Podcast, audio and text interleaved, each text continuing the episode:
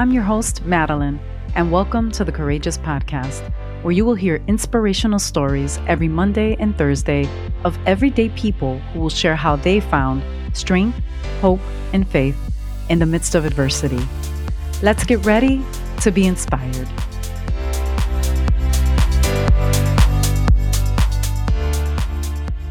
Today we have former boxing pro David Diaz with us. He was born in Chicago to immigrant parents from Guerrero, Mexico. He is a four time Chicago Golden Glove champion, three time National Golden Glove champion, and 1996 U.S. Olympian. From 2007 to 2008, he was the WBC lightweight champion and retired from pro boxing in 2011. He has been married to his beautiful wife Tanya since 2003, and they have three boys David, Elias, and Silas. He is an entrepreneur and has been in the real estate business for the last five years. He and his wife own their own real estate office named Main Event Real Estate Group in Chicago. He also runs a boxing program in the town of Cicero, Illinois.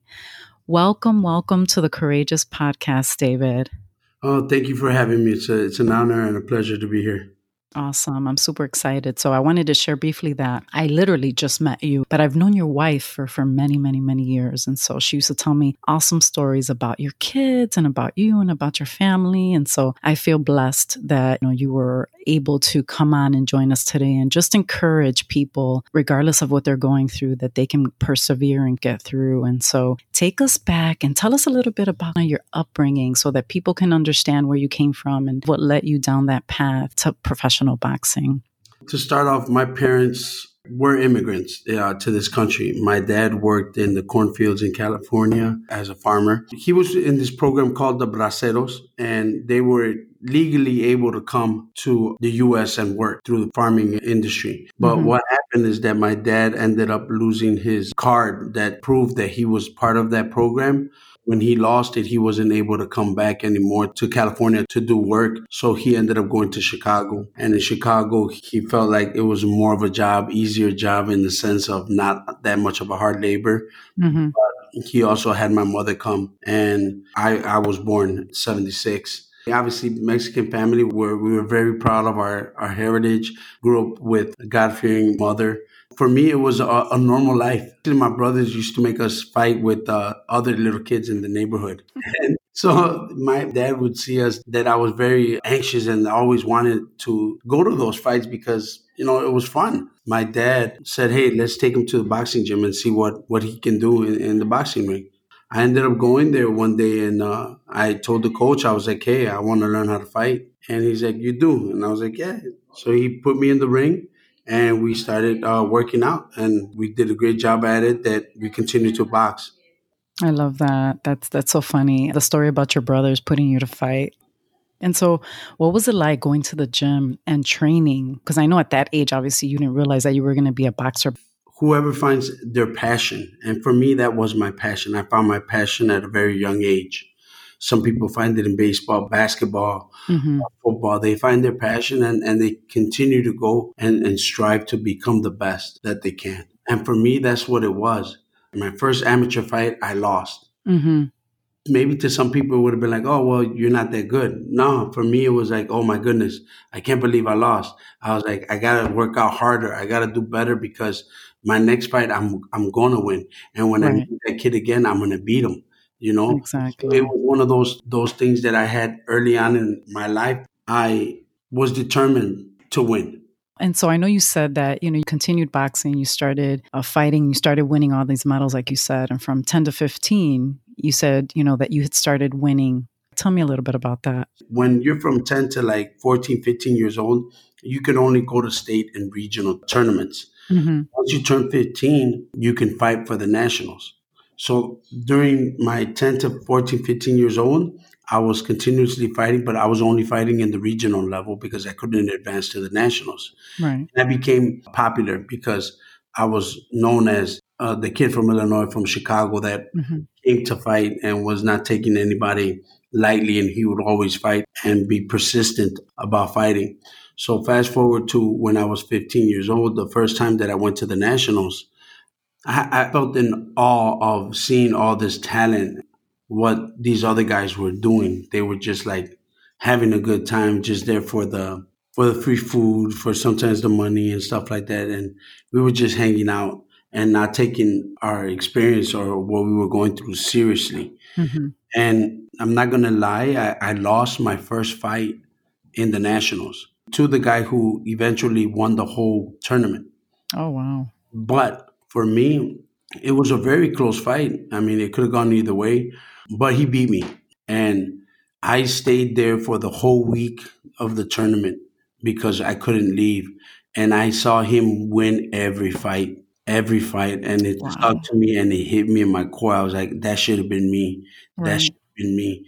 So when he ended up winning, he won uh, uh, the national title. He ended up getting a jacket, the gloves, a trophy.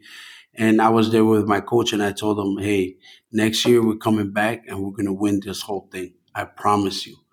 And by the glory of God and His help, and obviously my hard work, we ended up coming back the next the following year, and we ended up winning the tournament. We won every fight. We we stayed there. I stayed focused on what I was supposed to do. I didn't go out with the kids. I didn't go eating pizza or anything like that. I fought. I won and worked out at night, and then got up again to weigh in and Mhm. ended up fighting. So it was a it was a mental challenge as well. After being a national champion, they selected us as a team, the guys who won, to go represent the U.S. in Ireland. So my Mm. international trip as a young boy, a kid from from the neighborhood of a Humboldt Park, I ended up going to Ireland. I never thought in a million years that I would visit Ireland That's a- as a amazing. young kid, you know. And Yeah. what was the vehicle that got me there was boxing, you know. So I ended up loving it. I, I had a great time in Ireland. I won one fight, um, lost the second one, but that's where my my dream to become an Olympian began. That's awesome. And so, did you feel like you you weren't able to enjoy your teen years because you were so focused, mm. obviously, on boxing and you know, and wanting to win and just hopefully, you know, make this dream come true? And then, how did this affect your senior year in school? Looking back, I wouldn't have been able to accomplish the things I've had had I done what normal kids do. Right. You understand? So for me, I was okay with it. I'm, I'm for me now. I'm okay with giving giving that up. In life, I, I feel that there has to be some sacrifices. There has to be some um, dedication. There has to be uh, uh, determination to get what you want in life. That's So right. for me, so for me, it, it wasn't a big deal because I still feel that I had a great childhood. I know you had said that that you were having a hard time in your senior year and that you got kicked out of school. Tell us a little bit about that. Yeah, so getting ready to graduate, and uh, I only needed two and a half credits to graduate. But I, I'm not gonna lie, I was thinking like, man, maybe boxing's not gonna work out because I had just fought some fights and we ended up losing. I also had to lose a lot of weight for a certain fight that uh, was going to put me in, in the number one, number two spots for the for the nation, and I Mhm. I messed that up too. And that year, I just did not do anything for school. I just did not go to school. Did I hang out with some of the friends? Yes. Yes, I did. I cut school to go to like these little parties and stuff like that. And I got kicked out of school like eight times. I had Ms. Levikas. I still remember her. She was uh, my English teacher. I would come back like a week after they suspended me. I'd be like, hey, you know, Ms. Levikas, I want to come back to school. And she's like, okay, I'm going to sign you in. And but then I would end up messing up again and not going to class, and then I would get kicked out. So then finally, like around May, um, Ms. Levikas is like, you know what? I'm not gonna, I'm not gonna sign you in because it's the end of the year. I think you need to reflect and find out what it is you want to do, David.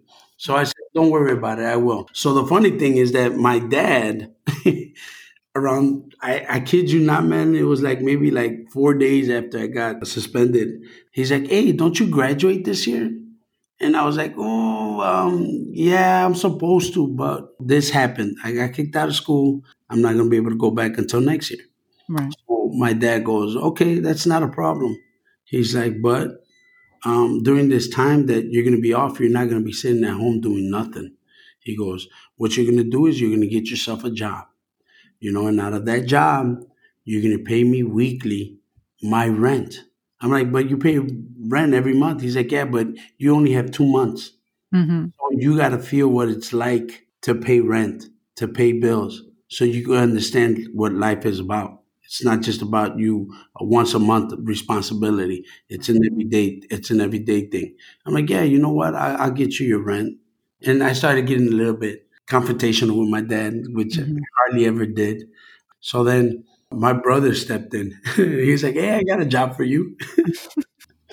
and I just looked at him. And I was like, who's talking to you? You know. And he's like, "Hey, Margarito's looking for for drivers for his moving company." And I was like, "Oh my god!" I was like, "You know what? Okay, let me let me go see what he what he's offering." So I got a job as a as a mover, but uh, since I had my license, I got it as a driver. So I was driving the trucks. So two other drivers that were immigrants and they didn't have papers, so they would pay them per trip fifty dollars. During the weekends, these guys were asked for money. You know, to be like, "Hey, David, let's go on on three jobs today." I'm like, three jobs? It's a Saturday, man." And uh, he's like, "No, come on, we gotta work." I'm like, "Man, I just want to do one and that's it because I want to go to a party." He's like, "Come on, David, man. You guys with papers, you guys can rest, but us guys that don't have papers, we can't. There's no rest for us because we need to make money every day." Wow. Yeah, and, and I would go with them on the three because these guys really were hard workers, man. It was tough, and that's where I found out that um, manual labor was not my forte. Right. My hats off to those guys because those movers they they do work very hard for what they get paid, and then the tips and stuff. So So it sounds like you learned some really great life lessons, which is what good parents want to do, right? They want to teach us the value of hard work, the value of money, and hopefully change our perspective about the things that we want to do in the future. And clearly that that definitely worked for you. So I know that you had said to me that you did graduate from Schurz, mhm. thankfully. And so let's kind of fast forward and let's talk a little bit about your career and kind of leading you up to the 1996 Olympics and how that Mhm. impacted your family. it was a beautiful thing. The last tournament that I was able to qualify through was the Golden Gloves. So I ended up winning the Chicago Golden Gloves. I ended up uh, going to, through the nationals again and going to the Olympic trials and becoming an Olympian. So the Olympics for me is the second most important day of my life hmm to be part of that. The first is obviously my three boys being born. They share that equally because it's it's a joy that's you feel blessed. Coming in a close third is me marrying my wife. But the Olympics being part of that was an amazing thing. I had a great time. Leading up to the Olympics, right? You would always think of being in a different country. 92 Olympics had just passed and it was Barcelona. So the so the guys went to Spain to go fight over there. So that was my thing. I was like, oh man, I'm gonna go to somewhere beautiful, France or something, you know, Russia. But we ended up having the Olympics in, in Atlanta, which is which is a nine hour drive. Right. At the time, I was like, it's nothing special. I, I could go to Atlanta any day of the week and just see it. But that's a young guy speaking, being greedy all for himself. Right. It, it wasn't until uh, later on in life things happened that I realized had the Olympics been somewhere else, my parents wouldn't have been able to go because at that time my parents were still illegal. So my dad took the drive down with my brothers, a couple of friends, my coach. They got to see me fight. And I also had a brother, our second oldest, and he was uh, the example in the family. Like, this is what you got to strive to be. Who went to school, studied, became a teacher. He did everything the right way and he struggled through it, but he did it the right way and, and he got to where he got because of his hard work. So that was my big brother who I was always proud of. He was in, in the Olympic Village with myself and my father and, and my brothers and sisters and friends. And we were walking through the Olympic Training Center and um, he came from behind and he gave me a big hug. And he's like, Thank you, thank you so much. And I'm like, For what? And he's like, I always wanted to come to the Olympics. I always wanted to. That was a dream of mine. He goes, But never in a million years did I would ever think that I would see a, a family member participate in the Olympics I was attending. And at that moment, you know, a 19 year old kid, 20 year old kid, I brushed him off. Like, get off of me, man. I, I got to fight in two days and you're moving me up. I'm like, get off of me. So I brushed him off and I told him, uh, I'm fighting, bro. You can't be talking to me like that. And we ended up losing him a year and a half later. He died of AIDS, but he was a, a great person, a great, great person. Loved my parents, loved us. A great man. That's awesome. I'm so glad that even though you lost your brother to AIDS, that he was able to experience such an amazing time, you know, such as the Olympics. I mean, not too many people get to experience that, but clearly he left an imprint on you and has left a legacy, not only in you, but in your family. And that's so, so important. And I love that. And so I know that you had said that there was a time when you kind of had thought that you didn't want to box anymore and you met a girl and you later married her, which is your wife, Tanya, today. And there was something that was telling her in her heart that you still weren't done, that you still wanted to continue boxing. Tell us about that. After the Olympics, yeah, I, I didn't win a medal. So I figured I wasn't going to uh, get the calls from promoters. So I was just wondering what was going to happen. Fast forward it uh, a couple of years later that me, my me, Tanya, uh, we uh, we ended up getting married during that time and difficult, you know. However, it was we went through it. We fought through it. We stuck it out. She she's been a, the number one in my in my comeback for a career fighting. Yeah, I'm, I'm always going to say that my dad has always been in my corner, which he has. He's been there since the beginning. But like I said before, you always have have people that come into your life to better you, to make mm-hmm. you better. And I honestly feel that she, if it wasn't for her coming into my life, I wouldn't be where I am at today because she she helped me understand and see the things that I was doing wrong and what I could do right and the, what I should do right. And she brought me back into church. And oh man, she she did everything. Then there was this one time that uh, boxing started going good for me again. Uh, we started getting fights, and we got the call that I was going to be fighting for the interim title, and it was a very huge big, uh, deal for for all of us. And we took the fight, and we started working out. We worked out hard. The fight came, and um, we were actually losing that that fight. We were really losing that fight um, going into the ninth round. Uh, very calmly, my manager, which is Jim Strickland, one of the best men in the business in the cutman. He recently just passed, but he's been a, a mentor and a great friend to me since we met. And um, he tried to rev me up and saying, "Come on, David, you're down. We're down on points. The only way we could win this fight is a, is a knockout." Not angry in a way, you know, not angry at all, just more of a calm voice. And then my other coach, Mike Garcia, was like, No, David, we need a knockdown now. By the grace of God, I say again, we went out there and threw the right punch, threw a nice uppercut, and we knocked the guy out. And we ended up winning the interim title and became became champion. That's awesome. And so, before we get into a couple of the other questions that I really want to ask, and I know people want to hear, as far as you know, what what kind of pushed you through uh, all of this adversity, tell us uh, a little bit about the Pacquiao fight and kind of you know what that experience was for you. The Pacquiao fight was a once in a lifetime opportunity. Even though I was a champion, he was a superstar in, in the making. Mm-hmm. He had just beaten Marco Antonio Barrera. Uh, Erik Morales beat him once, and then uh, Pacquiao beat him. Then he fought Barrera, and he beat Barrera. And then he had two fights with um, Juan Manuel Marquez. So he was the guy to beat, the guy to fight. And for me, it was like, how can a guy that weighs less than me is going to come up and beat me? Right. That was my mentality, you know, because he was coming up from the 130 pounders. I fought plenty of fast guys before. There's this is not going to be an issue. I'm going to beat him. and that's my mentality. And for everybody that goes through life, we all have a fight. We all fight something some way or another, and that that was myself. I I knew I could beat him. I, I felt that I could beat him. And we worked our butts off for this fight because of the opportunity and the money that it could bring later on and after this fight. So we worked our tails off. We we worked out real hard. And when we got to that fight, I mean, yes, it was everything what a big mega fight is supposed to be. I was starstruck by everything. By okay, I made I made the big show. I made the big uh, night under the lights. It's beautiful, but we got a job to do. Mm-hmm. We got a job to do.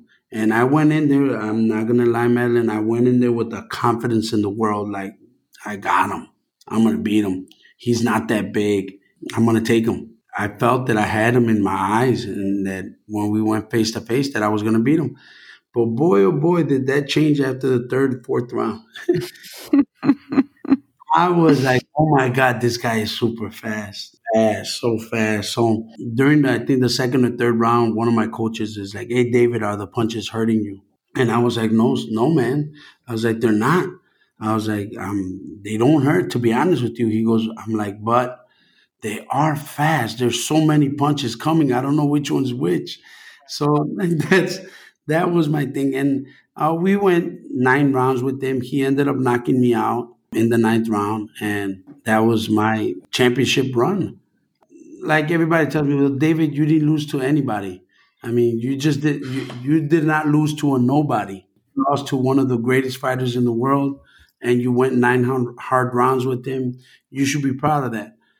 But again, I say I feel that we should never be content with our defeats. That's right? right. Should we learn from them? Yes, we should learn from them, but never content with our defeats. You know, that's a that's just a life lesson. Yes. Know? It's just a life lesson for anybody, whether it's boxing or whether it's anything in life. You know, we just have to continue to fight. And I think the reason you feel that way is because you are determined, you know, you work hard, you sacrificed everything and of course, at the end of the day, you want to win, right? Because mm-hmm. it's not just because you want to win and you want a title. It's more so a fight that you have inside that you say, hey, I've been training, I've been preparing, and I want victory for myself. That's a powerful work ethic that you have. And so, was it difficult when you made that final decision to leave boxing? To be honest with you, uh, no. You ready. yeah, I was ready. I was ready to go.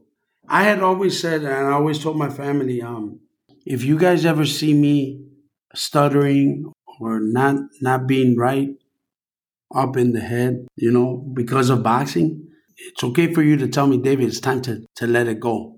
I always had that in the back of my head. I don't want to be an embarrassment to my kids when my kids are growing up.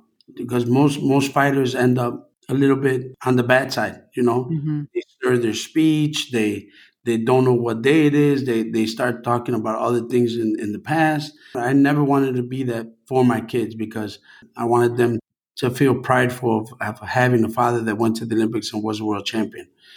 Yeah, that that's important because you need to invest in the things that you're passionate about and you have to reevaluate the things that you're doing at every level in life. And so, what was your motivation to just push through all of this adversity, David?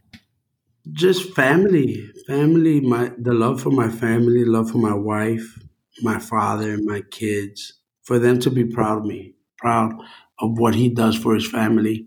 That's what drives me to do what I do for them. I know they're very proud of you. And looking back, is there anything that you would have done differently on this journey? Not really. I mean, in accomplishments, I'm okay in that department um, of everything that I did through boxing. Would I do boxing all over again? Of course.